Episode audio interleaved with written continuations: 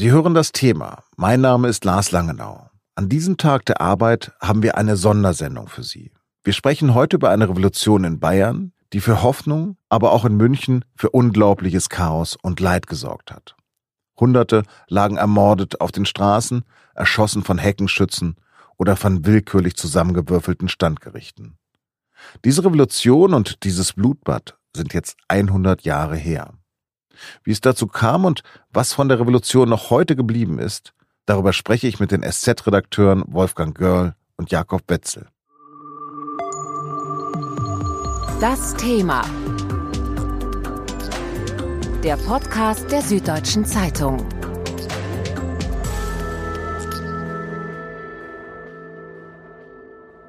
Drehen wir die Zeit zurück.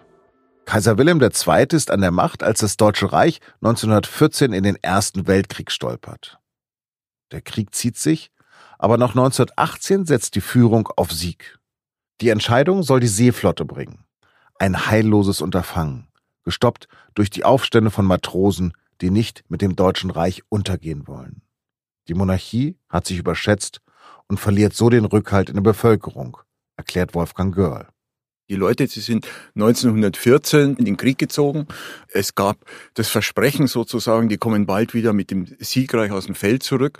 Und dann zieht sich der Krieg über Jahre immer weiter hin. Es kommt zu ersten Hungerdemonstrationen schon 1916. Gleichzeitig sterben an der Front die Männer und allmählich macht sich Überdruss und Verzweiflung breit und sozusagen dieses große Versprechen, wir werden siegen und wir werden sozusagen nach dem Krieg besser dastehen als vor dem Krieg. Das stellt sich zunehmend sozusagen als Lüge heraus. Und so findet eine Demoralisierung wirklich auf allen gesellschaftlichen Schichten statt. Ja, nicht nur in der Arbeiterschaft, sondern auch im Bürgertum. Und nur so ist es zu erklären, warum dann 1918 auf einmal diese Monarchien überhaupt so sang- und klanglos zusammenbrechen. Weil sie einfach überhaupt keinen Rückhalt mehr in der Bevölkerung hatten. Die hatten sich blamiert und die hatten abgewirtschaftet. Am 11. November 1918 wird der Waffenstillstand unterzeichnet. Als erstes wird in Bayern die Republik ausgerufen. Der letzte bayerische König, Ludwig III., wird abgesetzt. Die jahrhundertelange Herrschaft der Wittelsbacher über Bayern endet. Und was jetzt? Ich weiß nicht, ob man von einer Aufbruchstimmung sprechen kann. Ich würde eigentlich lieber von einer Umbruchstimmung sprechen. Den Leuten war klar, dass da was anders werden muss. Die Probleme, mit denen die Bevölkerung zu kämpfen hat, sind ja noch da erklärt Jakob Wetzel. Der Erste Weltkrieg ist was nie Dagewesenes gewesen für die Leute damals. Es ist der erste industriell geführte Massenkrieg gewesen, dieser Ausnahmezustand, der da geherrscht hat. Der hat sich ja mit dem Ende des Krieges nicht in Luft aufgelöst sondern es war weiterhin so, dass Lebensmittel rationiert wurden. Es gab in München eine kassierende Wohnungsnot, der hatten Hunger, sie waren verzweifelt. Verbunden natürlich dann auch noch mit der Enttäuschung. Die Reichsregierung und die oberste Heeresleitung haben mit einem Lügengebäude letztlich versucht, die Moral aufrechtzuerhalten. Und als der Krieg dann verloren gegangen ist, war das ein Gefühl da, verraten worden zu sein. Und dieses, diese Mischung, gemeinsam mit dem Hunger, der dann irgendwann zur Verzweiflung wird, das ist eine, wie man dann gesehen hat, eine relativ gefährliche Mischung. Es findet sozusagen der Versuch einer gesellschaftlichen Transformation statt. Der geht zumindest bis zum Februar absolut unblutig vonstatten. Das ist eher ungewöhnlich. Die Revolution in Bayern läuft anders ab als im Rest von Deutschland. Das liegt vor allem daran, dass die Revolution einen Anführer hat, Kurt Eisner. Eisner war Mitglied in der SPD, tritt später in die neue USPD ein, eine Abspaltung von den Mehrheitssozialdemokraten. Anfang 1918 ist er Mitorganisator der Januarstreiks, mit denen die Bevölkerung gegen den Krieg protestiert. Und er ist derjenige, der im November 1918 den Freistaat Bayern ausruft. Die Versammlung von Arbeiter- und Soldatenräten wählt den Journalisten zum Ministerpräsidenten. Also ist bei den Räten oft die Rede davon, dass es Literaten wären und Schriftsteller. Das ist bei Eisner jetzt eigentlich nicht so. Der war schon stark in der SPD und dann in der USPD zu Hause. Das war ein politischer Kopf, der sich auch in der Parteizeitung der SPD engagiert hat. Aber es ist nicht so, als wäre ein weltfremder Literat jetzt auf die Idee gekommen, er macht, er spielt jetzt Politik und weiß es besser. Das ist auch jetzt so ein Stereotyp, der aus den Reihen der Gegenpropaganda stammt, sozusagen. Das sind alles sozusagen irgendwie verlotterte Literaten. Also bei Eisner stimmt es garantiert nicht. Also Eisner war durchaus ein politischer Kopf, der war politisch engagiert und zum Beispiel eben auch diesen Streik im Januar, das ist ja über Monate hinweggegangen, die Diskussion. Man wundert sich eigentlich, wenn man das mal nachliest, die Protokolle, also was schon 1916, 1917, 1918, innerhalb der Arbeiterschaft, was da an Diskussionen gelaufen sind. Also da träumt man heute davon, dass wirklich jeden zweiten Tag ist in irgendeinem von den Münchner Bierkellern hat eine Versammlung stattgefunden und dann hat man diskutiert, was machen wir? Wie gehen wir gegen die Kriegspolitik vor? Wie vertreten wir unsere Interessen und was können wir tun, um den Frieden voranzutreiben? Ja, sollen wir streiken? Sollen wir nicht streiken? Generalstreik? Kein Generalstreik? Wie halten wir es mit der Mehrheits-SPD? Wie halten wir es mit den ganz linken radikalen Kräften? Es wurde da ständig diskutiert und mittendrin war immer Eisner, weil er sozusagen wirklich versucht hat, einen Ausgleich zu finden in einer Situation, wo die Kräfte revolutionäre Kräfte, konterrevolutionäre Kräfte, auch die Kräfte innerhalb der Re Revolution auseinandertrieben. Und er sozusagen war keiner, der Gewalt ausüben wollte, der jetzt irgendwie machiavellistisch dachte und sozusagen jetzt eine, eine Politik betrieben hat, fern von irgendwelchen moralischen Grundsätzen und pragmatisch oder vielleicht auch skrupellos irgendwie seine Interessen durchgesetzt hat. Das hat er nicht gemacht. Du hast jetzt schon die Räte angesprochen. Kurt Eisner wurde von den Arbeiter- und Soldatenräten gewählt. Könnt ihr noch einmal den Unterschied erklären zwischen einem parlamentarischen System und einem System der Räte? Das sind zwei völlig unterschiedliche Grundideen, wenn man so will. Hinter einer parlamentarischen Demokratie steckt die Idee, dass Parteien um Ideen werben und jeder wählt dann aus diesen Ideen, die ihm angeboten werden, die Köpfe aus, die diese Ideen vertreten. Die Räteidee ist nicht die Idee dieses Ideenspektrum abzubilden im Parlament, sondern es ist mehr die Idee, die wirtschaftliche Situation abzubilden.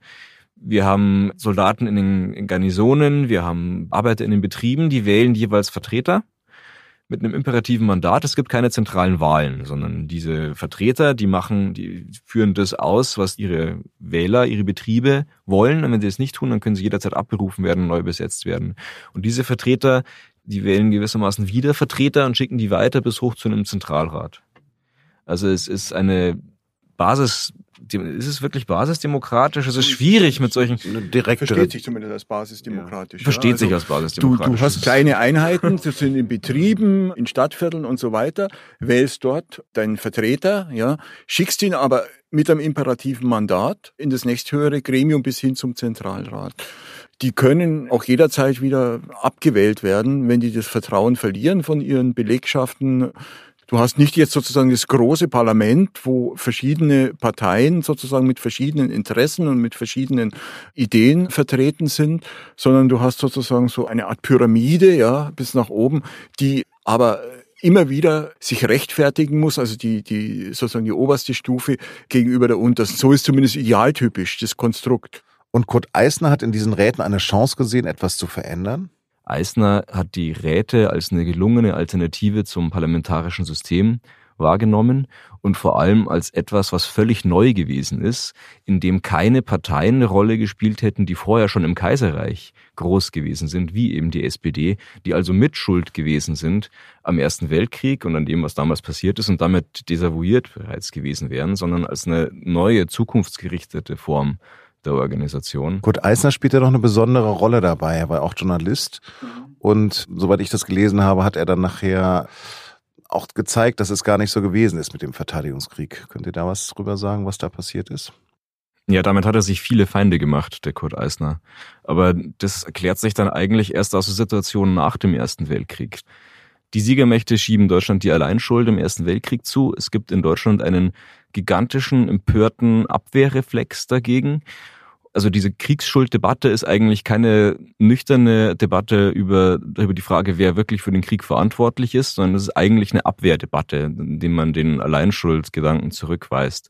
Und in der Situation hat Eisner in einer Zeitung Dokumente veröffentlicht, die die Verantwortung des Deutschen Reichs für den Krieg betont haben, nochmal verdeutlicht haben. Es ging ihm aber gar nicht so sehr darum, in dieser Debatte, die ja wie gesagt keine richtige Debatte war, Stellung zu beziehen, sondern worum es ihm gegangen ist, war einerseits innenpolitisch den Deutschen zu zeigen, dass es sehr wohl die Institutionen des Kaiserreichs waren, die verantwortlich gewesen sind für dieses Völkermorden. Dass es die Institutionen des Kaiserreichs gewesen sind, von denen man sich jetzt trennen muss, um eine zukunftsfähige Neuregelung zu finden. Und andererseits wollte er den Entente-Mächten, den Siegermächten demonstrieren, dass es in Deutschland neben diesen ganzen Leuten, die mit dem Finger auf andere zeigen, auch durchaus Menschen gibt, die Einsicht haben.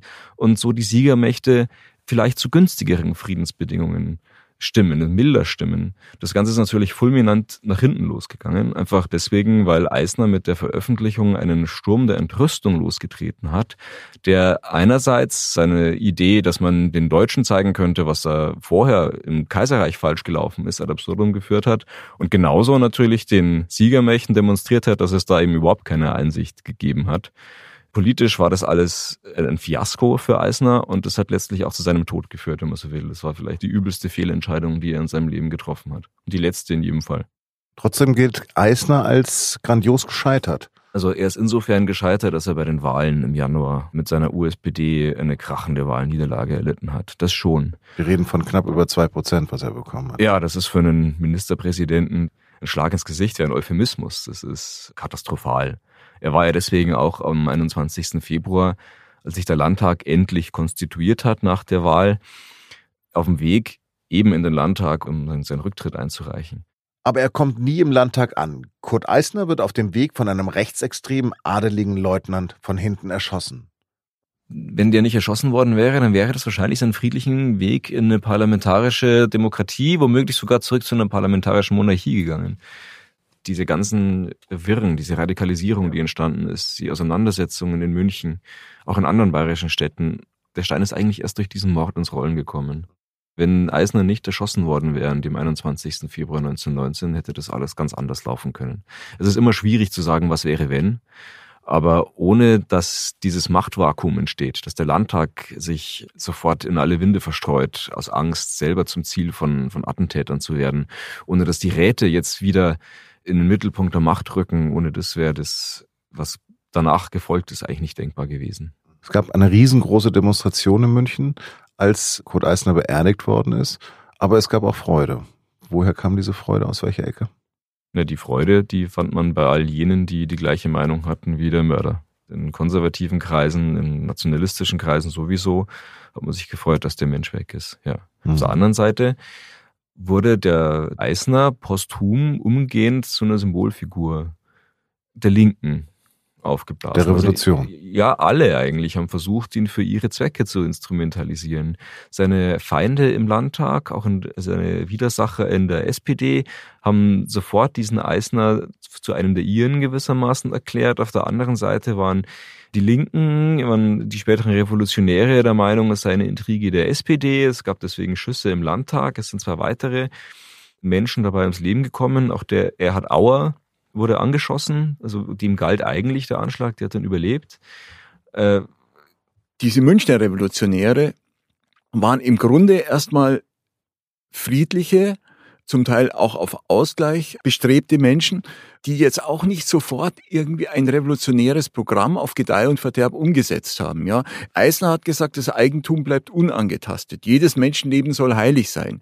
Der hat jetzt nicht ein Programm verwirklicht, sozusagen sofort die Vergesellschaftung der Schlüsselindustrien oder die Vergesellschaftung überhaupt des Privateigentums, wie es die Kommunisten gefordert haben. Ja, das war ja sozusagen auch immer die Differenz innerhalb der Linken. Wie sozusagen soll überhaupt eine Gesellschaft der Zukunft ausschauen? Wie komme ich vor allem dahin, die traditionelle Sozialdemokratie hat gesagt, okay, wir setzen auf Reformen. Der evolutionäre Weg. Evolutionäre Weg. Und dann gibt es diesen revolutionären Weg, den zum Beispiel die Kommunisten gefordert haben, notfalls auch mit Gewalt. Und diese Gewalt fand in München lange Zeit nicht statt. Ja, Im Grunde war diese Revolution in Anführungszeichen relativ sanft, eskalierte dann mit dem äh, Mord an Eisner und dann sind sozusagen, ist die Büchse der Pandora aufgegangen und dann kam Gewalt ins Spiel. Aber selbst da, muss man noch sagen, ist es hier in München, solange die Räte und die Revolutionäre an der Macht waren, gab es also jetzt nicht irgendwie Gewalt, Enteignung oder irgend sowas in großen Stil. Es gab im Grunde genommen, wenn man das zählt, eine erste, es gab eine zweite und es gab nach bestimmten Zählungen auch eine vierte Revolution. Könnt ihr erklären, was es damit auf sich hatte? Ja, man muss ein bisschen aufpassen, wenn man von der Räterepublik spricht. Weil was da damals passiert ist, insbesondere nach dem Mord an Kurt Eisner, war eigentlich vor allem ein gehöriges Durcheinander. Die erste Revolution ist die Revolution im November. als die bayerische Monarchie, dann einen Tag später auch die deutsche Monarchie. November 1918. 1918, genau, Verzeihung. Verschwindet, als die Wittelsbacher fliehen, als sich in München Eisner an die Spitze der Regierung setzt, bis zu seinem Tod. Und dann gab es ja im Grunde sozusagen eine ungeklärte Situation. Es gab ja einen Landtag, der gewählt worden ist. Gleichzeitig gab es natürlich sozusagen die Linken, die Rätekräfte, die sich also auch jetzt ermutigt gefühlt haben. Ja, und die nach dem Tod an Eisner, nachdem der Landtag hier geflohen ist, die Kontrolle wieder an sich gerissen haben. Und es gab daraufhin so eine Art Konkurrenzsituation zwischen den eigentlich gewählten Vertretern im Parlament auf der einen Seite und den Räten, die die Macht im Grunde usurpiert haben, auf der anderen Seite. Und es kommt dann die Situation, dass also am 17. März wird ein neuer Ministerpräsident gewählt, Johannes Hoffmann, der aber in München wegen der Agitation der Räte von Anfang an geringen Rückhalt hat. Die, diese Konkurrenz, die spitzt sich immer weiter zu, bis die Hoffmann-Regierung eine neue Verfassung plant und es soll eine vorgezogene Landtagssitzung geben und die Räte bekommen kalte Füße. Das führt am 7. April 1919 dafür, dass sie die gewählte Regierung absetzen und die erste bayerische Räterepublik ausrufen. Das ist dann die sogenannte zweite Revolution. Diese Revolution schafft das parlamentarische System, das es vorher mit der Regierung gab, ab. Und stattdessen gibt es jetzt ein sozialistisches Rätesystem. Das geht aber auch nur eine Woche lang gut. Nach einer Woche am Palmsonntag putschen regierungstreue Truppen, die republikanische Schutztruppe in München. Es gibt Tumulte, es gibt Schießereien am Hauptbahnhof, die Kämpfe ziehen sich hin und wie das ausgeht, ist gar nicht so klar. Am Ende scheitert dieser Putsch, aber in dieser aufgeheizten Stimmung verdrängen die Kommunisten letztlich die Räterepublik. Es gibt also eine weitere Revolution.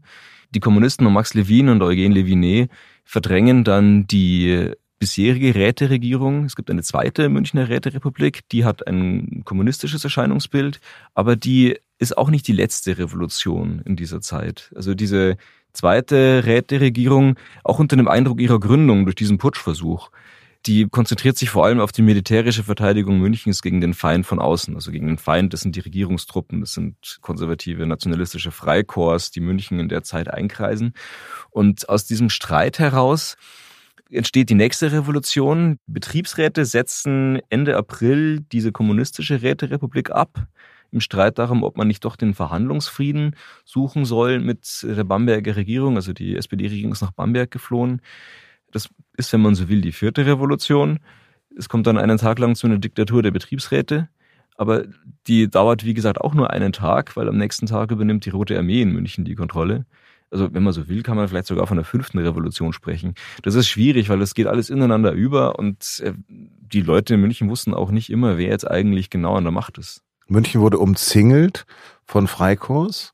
Von wem sind die geschickt worden? Es gab es überhaupt eine, eine Macht aus Berlin oder ist das alles jetzt aus Bamberg gekommen? Es ist eine innerbayerische Sache. Was hat Berlin für eine Rolle gespielt? Also die Münchner Räte sind eigentlich von allen umzingelt worden, wenn man so will. Die Bamberger Regierung hat mit der Berliner Regierung eng zusammengearbeitet. Es gab Reichswehrverbände, die nach München vorgerückt sind.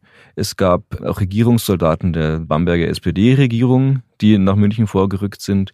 Und es gab zusätzlich Aufrufe der Regierung, sich in eben solchen Freikorps zu vereinen, um gemeinsam mit den Regierungstruppen gegen die Stadt vorzugehen. Also es sind ziemlich viele gegen die Räte und die Freikorps sind die sogenannten Weißen, die von der Regierung unterstützt werden. Es mündet dann in einem Bürgerkrieg, München ist umstellt und die Weißen versuchen, die Rote Revolution mit Terror zu stoppen. Was machen diese weißen Freikorps? Die marschieren eigentlich relativ rasch und ungehindert nach München ein. Die ersten Kämpfe, die brechen mitten in der Stadt aus. Es ist nicht so, als könnten die Räte mit den paar Hanseln, die sie in ihrer Roten Armee versammelt haben, diese Freikorps oder auch die Regierungssoldaten wirklich abhalten. Das beginnt im Stachus, es wird dann auch am Hauptbahnhof gekämpft. Die schießen auf Leute, die aus Fenstern schauen, die Leute, weil sie Angst haben vor Heckenschützen. Die Freikorps, die bauen Artilleriegeschütze in der Stadt auf und schießen zum Beispiel vom Friedensengel auf Rotarmisten, die auf der Theresienwiese kämpfen. Es geht runter und drüber. Also in erster Linie haben die Gewalt die weißen Truppen in die Stadt eingeführt.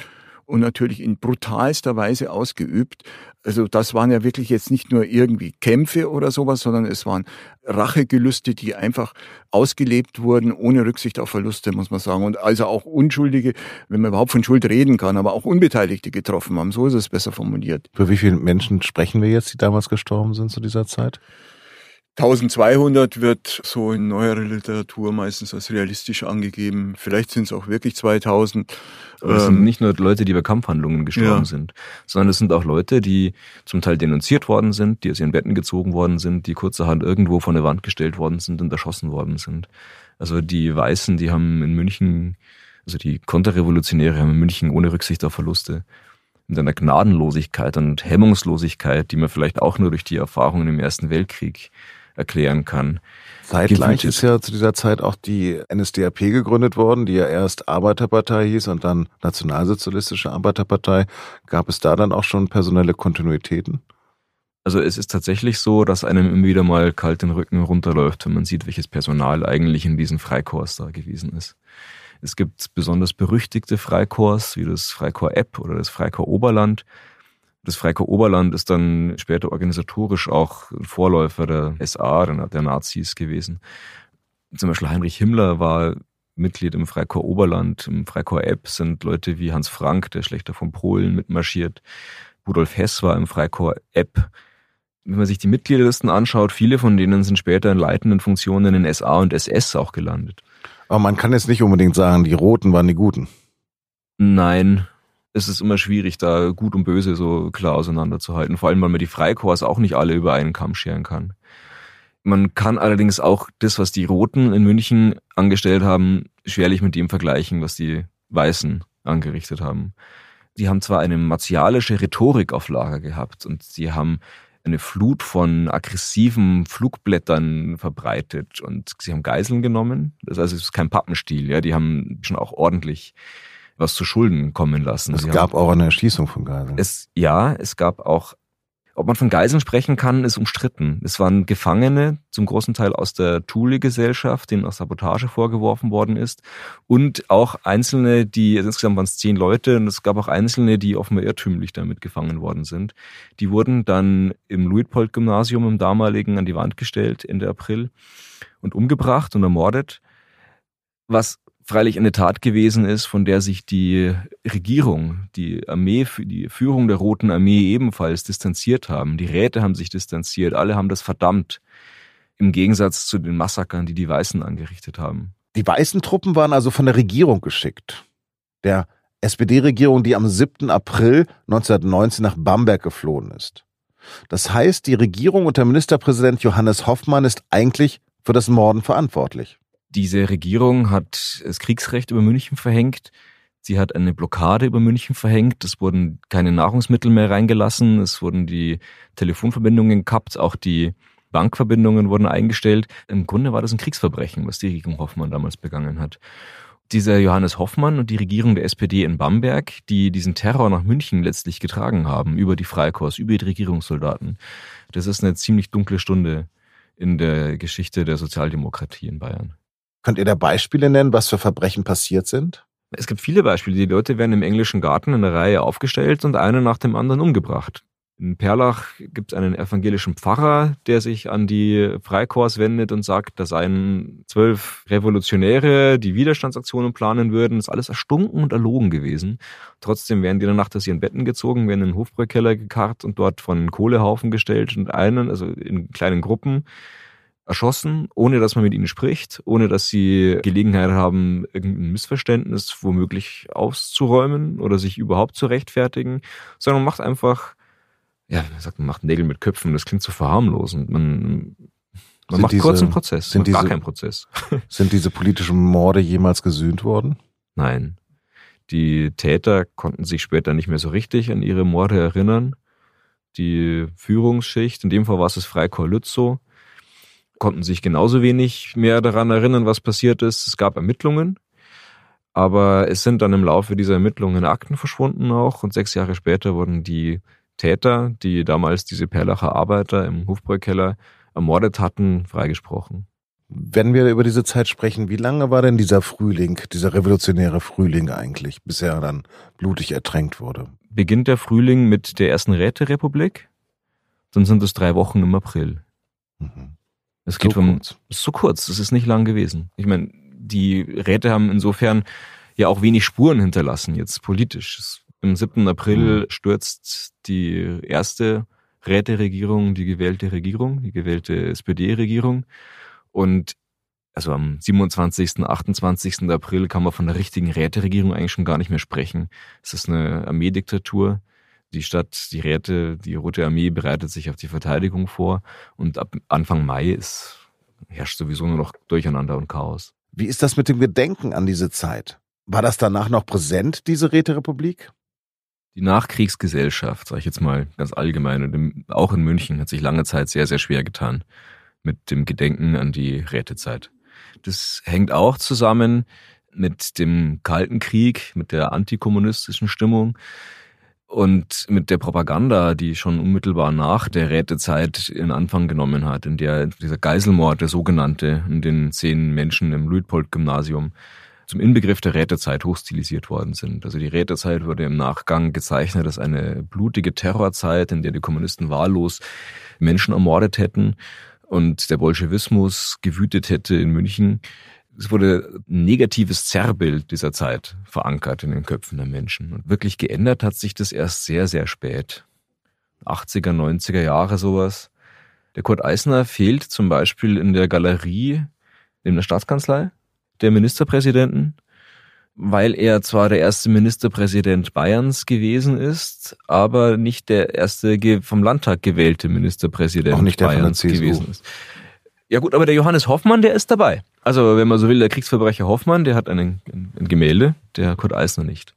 Und im Zuge des Revolutionsgedenkens jetzt vor wenigen Wochen konnte man ja auch mitverfolgen, wie sich der jetzige Ministerpräsident Markus Söder schwer tut, in dem Zusammenhang des, der Ausrufung des Freistaats den Namen Kurt Eisner zu nennen. Trotzdem mal, wir treten mal ein Stückchen zurück und gucken mal, was bleibt. Na, in jedem Fall bleibt sozusagen die Errungenschaften der Republik, die natürlich, es gab ja immer wieder auch ein Rollback, aber sowas wie Frauenwahlrecht, die Einführung äh, also allgemeines Wahlrecht. Mhm. ja, zum Beispiel die Trennung von Kirche und Staat, insbesondere jetzt dann eben auch bei der Schulaufsicht.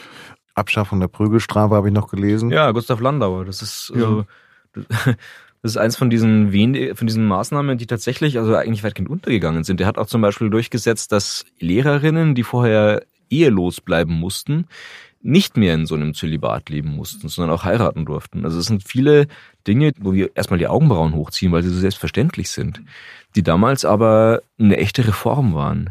Und wenn man sich dann anschaut, wie wenig Zeit die Räteregierung beziehungsweise die Räteregierungen eigentlich hatten, dann ist das also ist das durchaus also wenn die Bundesregierung in Berlin so ein Reformtempo vorlegen würde, dann wäre viel, viel gewonnen. Ja. Ich meine, die hatten ja wirklich kaum Zeit. Wenn man das sieht, diese ganze November 1918 bis 1. Mai, sozusagen, das war ihre Zeit, wenn man so will, die noch dazu angefüllt war mit ständigen Fraktionskämpfen und Widerständen, ja. Die hatten jetzt nicht die Möglichkeit, irgendein Programm im großen Stile durchzusetzen, sondern es blieb sozusagen bei Einzelmaßnahmen, die aber zum Teil, also gerade sozusagen während der Regierung Eisner, absolut revolutionär und absolut auf der Höhe der Zeit waren und die wir heute, wie zum Beispiel Wahlrecht für Frauen, allgemeines Wahlrecht, für selbstverständlich halten. Die sind Errungenschaften, die damals gegen enorme Widerstände durchgesetzt worden sind. Und äh, sie hatten ja auch jetzt nicht die gesamte Bevölkerung hinter sich, das muss man ja auch sehen. Wenn man sieht, also wie schlecht dann die USPD äh, bei den Wahlen abgeschnitten hat, dann sieht man ja auch, also sie hatten jetzt nicht diesen Rückhalt. Das ist sowieso immer irgendwie überraschend, finde ich, diese Agonie des städtischen Bürgertums, die ja eigentlich damit rechnen mussten, dass ihnen die Revolution jetzt erstmal nicht nützt, die ja vielleicht damit auch rechnen mussten, dass es über kurz oder lang zu Enteignungen kommt, dass es vielleicht also zu einer Umwälzung, gesellschaftlichen Umwälzung zugunsten der Arbeiterklasse kommt. Und die haben das ziemlich lange hingenommen. Überrascht mich eigentlich immer, dass hier in der Stadt selber die ziemlich ruhig geblieben sind und sich kein wirklich massiver Widerstand sofort herausgebildet hat, sondern die konnten erstmal die Revolutionäre machen, wenn sie auch nicht viel machen konnten. Naja, es gab schon Aufrufe auch in Bürgerräte zum Beispiel. Ja. Ich meine, ob das jetzt tatsächlich ein praktikabler Vorschlag gewesen ist, das sei jetzt einfach mal dahingestellt. Und dann ging das natürlich auch alles sehr, sehr schnell. Naja. Und die, was die Räte als allererstes gemacht haben, war die Zeitungen zu besetzen. Es gab keine wirkliche bürgerliche Öffentlichkeit mehr. Es wurde dann später unter Zensur gab es wieder freie Presse in der ersten Räterepublik. In der zweiten Räterepublik erschienen weitgehend keine bürgerlichen Zeitungen das hat es natürlich schwierig gemacht. Ne? Und es gab Ausgangssperren abends. Also die Räte haben natürlich schon alles getan, um Widerstand von bürgerlicher Seite zu unterdrücken. Und das ist ihnen zumindest in der kurzen Zeit, die sie existiert haben, auch gelungen.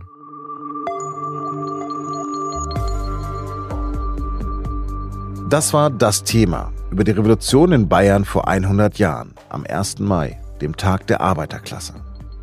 Ich wünsche Ihnen noch eine schöne Restwoche und hoffe, dass wir uns am kommenden Mittwoch wiederhören. Dieser Podcast wird produziert von Laura Terberl, Vincent Vitus Leitgeb und Lars Langenau. Unser Podcast erscheint immer am Mittwochabend.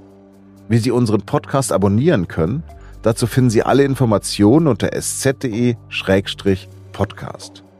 Wenn Ihnen das Thema gefällt, wenn Sie Anregungen, Ideen oder Kritik für uns haben, dann schreiben Sie uns doch eine Mail an podcast.sz.de oder kommentieren und bewerten Sie diesen Podcast auf iTunes. Ich sage herzlichen Dank fürs Zuhören und bis nächste Woche.